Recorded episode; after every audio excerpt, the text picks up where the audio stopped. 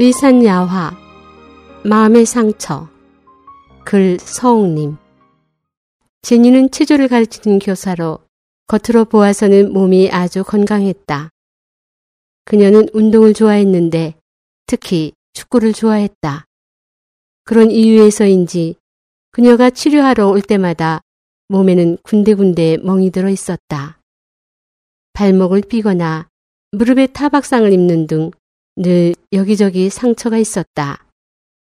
어느 날 나는 집으로 돌아가는 길에 제니가 축구하는 모습을 지켜보게 되었다. 사람들의 시선을 끄는 제니의 의상 때문에 나는 단번에 그녀를 알아볼 수 있었다. 오늘 그녀는 골키퍼를 맡았기 때문에 다른 모습은 볼 수 없었고 단지 축구공을 향해 마치 총알처럼 뛰어드는 모습만 볼 수 있었다. 그런데 그 빠르기란 나의 상상을 뛰어넘었다.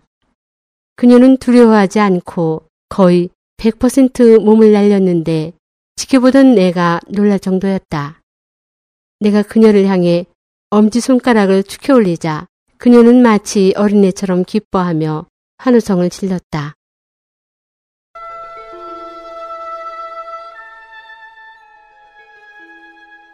그녀가 나를 찾아왔을 때 축구장에서 본 당신의 용감한 모습에 탄복했다고 말해 주었다. 만약 그토록 빠른 축구공이 내게 날아온다면 나는 얼마나 낭패한 모습일지 생각만 해도 끔찍했다. 저는 축구를 할 때면 늘 저 공이 기부라고 생각해요.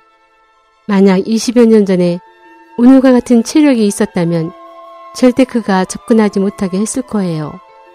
하지만 애석하게도 그때는 저는 너무나 약했어요.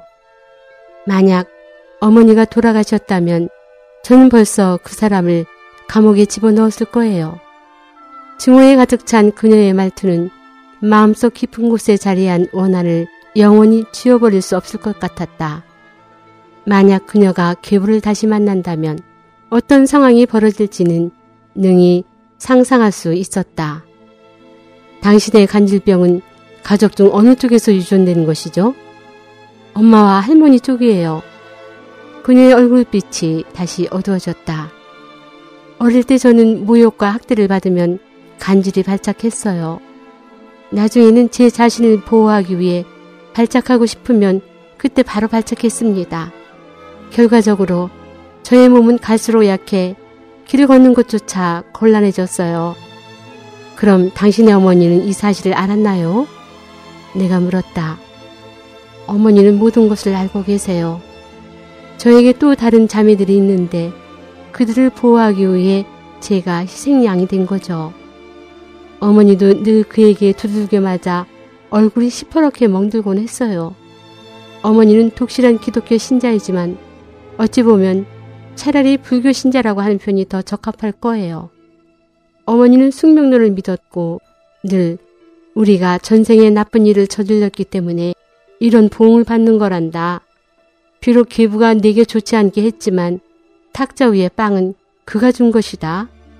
만약 그가 없다면 국어를 해야 하니 참아야 한다. 라고 말씀하셨어요. 저는 그때 인간 세상의 일체는 모두 공짜가 아니며 모두 대가를 치러야 한다는 것을 알았습니다. 빵을 얻기 위해 온 가족이 밖에 나가 구걸하지 않기 위해 제가 모든 것을 감당해야 했습니다. 그러나 기부 역시 자신의 행동에 대한 대가를 치러야 해요. 언젠가 제가 하느님 앞에 그와 함께 설 날이 온다면 제가 아무 말을 하지 않아도 하느님께서 그의 추악한 영혼을 보시고 즉각 공정한 판결을 내려 지옥으로 떨어뜨리실 거예요. 제니는 간질 외에도 심한 우울증을 앓고 있었다. 그녀는 장기간의 불면증과 끊이지 않는 악몽으로 약물에 의존해 현재까지 버텨왔다.